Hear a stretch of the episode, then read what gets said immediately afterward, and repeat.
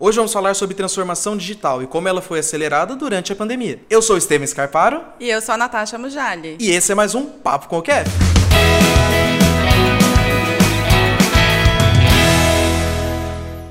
Bom, hoje nós vamos falar um pouco sobre transformação digital. E eu acho que é legal começar falando sobre isso, trazendo a definição mais coxinha possível para depois a gente ir conversando sobre isso de uma maneira mais leve.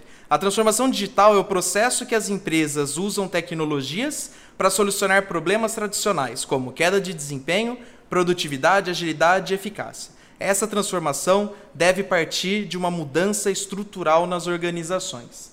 Hum, pensando nisso, eu acho que nós podemos dizer seguramente que a pandemia acabou pegando uma série de empresas completamente despreparadas para a transformação digital. Sim, na verdade, acho que isso já estava acontecendo de uma maneira gradativa. Sim. E aí a pandemia acelerou esse processo e muitas empresas ficaram perdidas aí no meio do caminho. Eu acredito que, como tudo né, na, na história da comunicação, as coisas têm seu período de adaptação. E aqui no Brasil, a transformação digital veio acontecendo aos poucos. Sim. O que ninguém esperava é que do dia para a noite, literalmente, a, o consumo e a forma que as organizações funcionam mudasse completamente o jogo devido à pandemia. É, de repente o offline, as lojas físicas, os restaurantes, todos fecharam e seus donos, seus diretores se viram sem possibilidade nenhuma de um outro canal de vendas. Concordo. E eu acho que isso também veio para solucionar aquela velha guerra. Loja física, loja digital. Acho que tanto os empresários, empresários acredito que já tinham essa noção, mas muitos colaboradores de loja odiavam o e-commerce e focavam sempre na loja física. Eles não entendiam como uma somatória, né? Como eram complementares. Exato, né? eles são extremamente complementares, porque se você pegar diferentes gerações, o consumo das pessoas é diferente. Eu tenho muita tranquilidade em comprar online. Meus pais não fazem uma compra online, eles preferem ir na loja física. Então, falando um pouco sobre gerações, uhum. é, a geração Baby Boomer, que é a geração de 60 para cima, eu acho que foi a geração que mais sofreu dentro desse processo. Concordo. Né?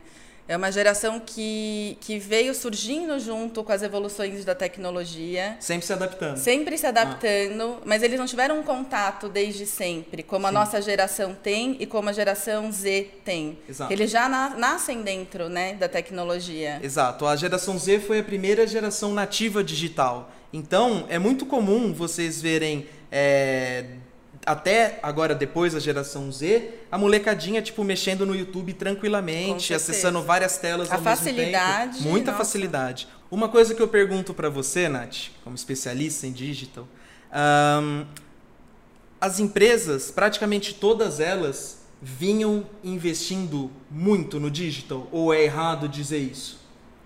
Eu acho que algumas empresas. Na verdade, assim, acho que foi uma transformação gradativa e a pandemia veio para transformar e tirar todo mundo da zona de conforto. Uhum. Né? E quando a gente sai da zona do conforto, vem o crescimento. Sim.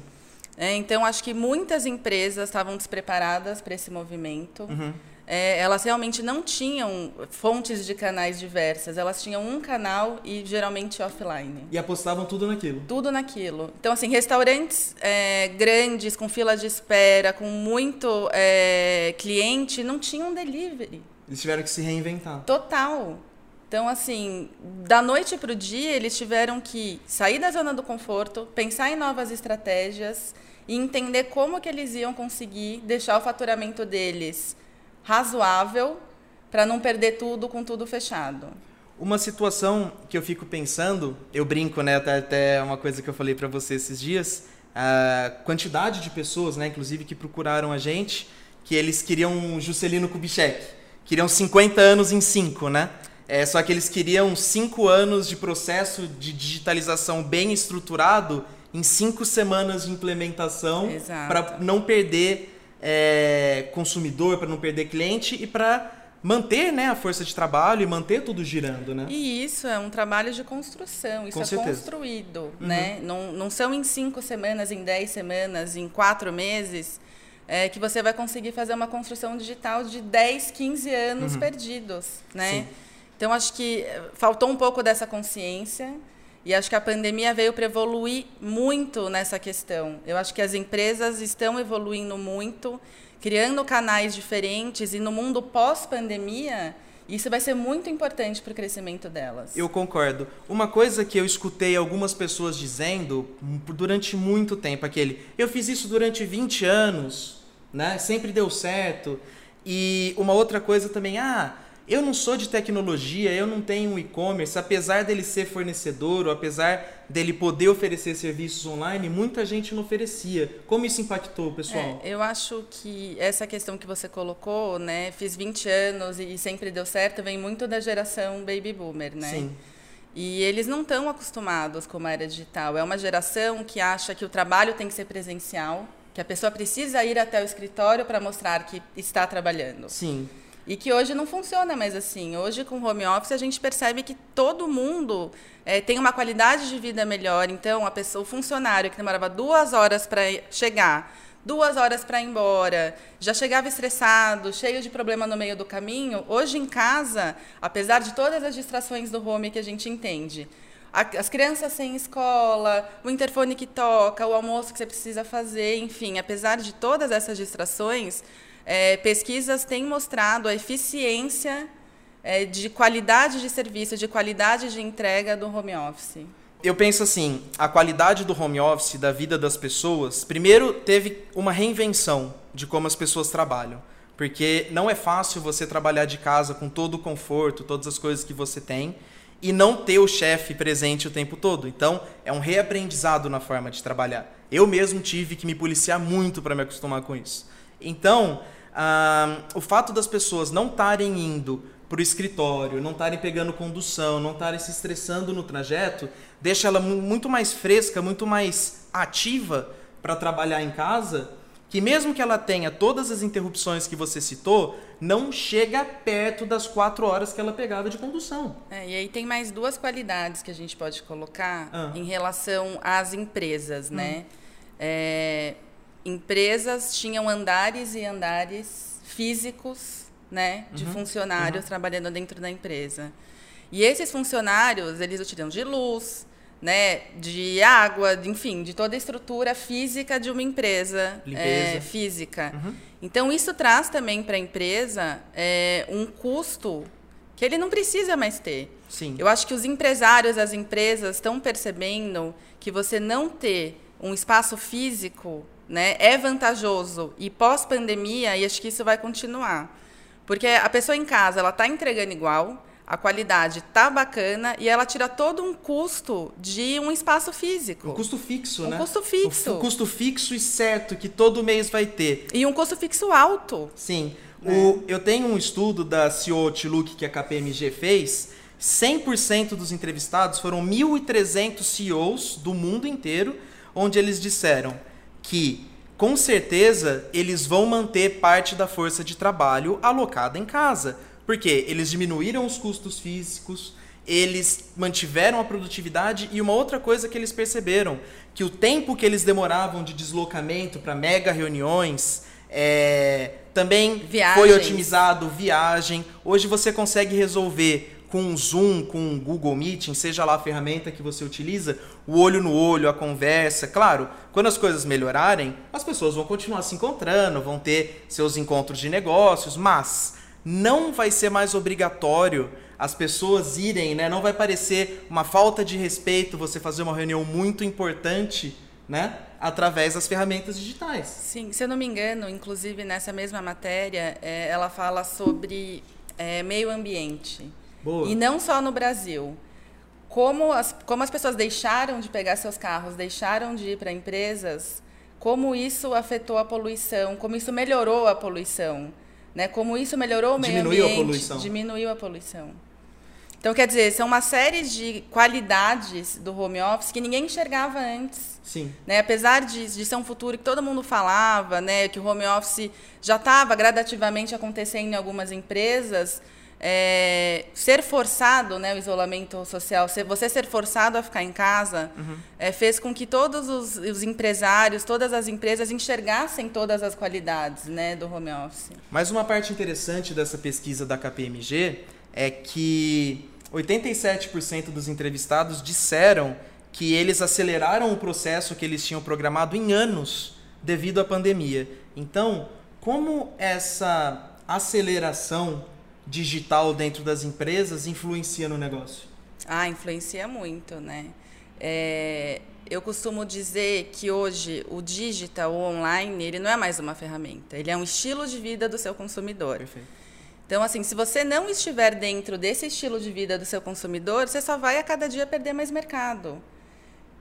Então... E, co e, como você é, diria que as pessoas podem estar presentes na vida desse consumidor de maneira é, digital? Elas podem estar. É, depende muito de cada segmento, mas elas podem estar presentes em diversas ferramentas, em mídias sociais, Facebook, Instagram, LinkedIn, TikTok.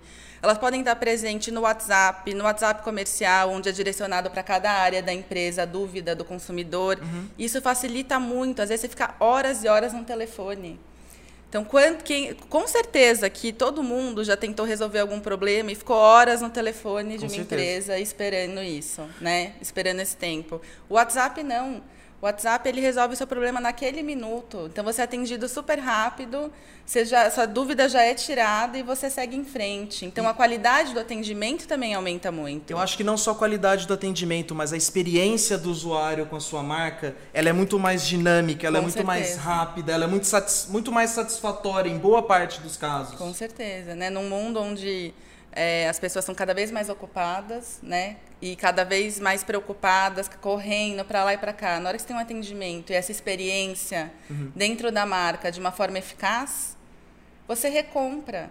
É, é, muito difícil você fazer a captação de um cliente novo, né? É trabalhoso, sim, é sim. doloroso, é, você precisa investir. Então, assim, o que as empresas precisam trabalhar também não é só a captação do novo, é a manutenção é a manutenção, da base. quer dizer que é o mais complicado. E se você consegue entrar nesse ciclo da recompra, uhum. né, fica muito mais fácil, né? A sua cartela de clientes fica muito melhor, muito mais fácil, muito mais rápida, muito mais eficaz. Nós estamos indo, já completamos um ano de pandemia e não sabemos quando vamos voltar, esperamos que em breve. Mas vamos partir do princípio que boa parte das empresas já fez pelo menos parte do caminho, né, dessa estruturação digital. Para esse momento da recuperação, para voltar com tudo pronto, o que, que você recomendaria para as pessoas? Ah, eu recomendaria é, que ela trabalhasse bastante a comunicação com esse novo consumidor. Uhum. Porque eu acho que a pandemia transformou os consumidores. Concordo. E transformou, é, transformou muito no digital, uhum. né? Então, acho que as empresas precisam estar dentro de todos os meios de digital. Ela precisa ter uma comunicação correta com esse novo consumidor. Cada canal é um canal. Cada né? canal o é uma comunicação diferente. É então, é, elas precisam qualificar os seus funcionários para trabalharem dentro de cada tipo de ferramenta uhum. e, e tentar trabalhar um pouquinho cada ferramenta, porque cada ferramenta ela vai encontrar um público diferente. Sabe onde eu acho que vai pegar a diferença? É, e inclusive uma coisa para engajar a equipe de trabalho? Quando vem top-down, quando vem de cima para baixo. Eu acho que a transformação digital não é para o funcionário novo, não é para o colaborador digital, mas sim para as pessoas que já estão no negócio, os grandes líderes que muitas vezes já passaram da casa dos 40, 50, 60, que têm um conteúdo fantástico, entendem tudo daquilo só que se eles não acreditam na transformação digital, e isso não é uma coisa que vem de cima para baixo na empresa, eu não vejo como isso é. dá certo. É, eu acho que eles, eles já estavam trabalhando isso de forma gradativa. Sim. E a pandemia veio e acelerou todo esse processo, uhum. né? Então, pelo que eu tenho sentido aqui dentro da nossa empresa, as pessoas estão dispostas Sim. a entender, a aprender, é, a procurar ajuda, uhum. né? Então, uhum. acho que isso é muito importante. Essa consciência que a pandemia trouxe que se sua empresa não tiver dentro do digital, ela vai morrer um pouquinho a cada dia. Concordo. Então, despertou isso nos, nos CEOs, nos diretores, no, no, nos empreendedores, essa curiosidade de entender mais sobre esse mercado. Concordo. Então, agora precisamos encerrar. Temos um tempo, não pode ser um vídeo muito longo. A ideia é trazer coisas novas, pontuais, para as pessoas debaterem. E eu acredito que a gente conseguiu passar um pouco da nossa experiência nesse momento. E agora melhor do que tudo, a gente quer ter isso de volta. Comentem, compartilhem, façam o que vocês quiserem com o nosso conteúdo, acompanhem os posts dos podcasts anteriores e sigam o QF para mais novidades. Então acho que é isso, Nath. Muito obrigada, pessoal. Até a próxima. Valeu, pessoal. Até a próxima.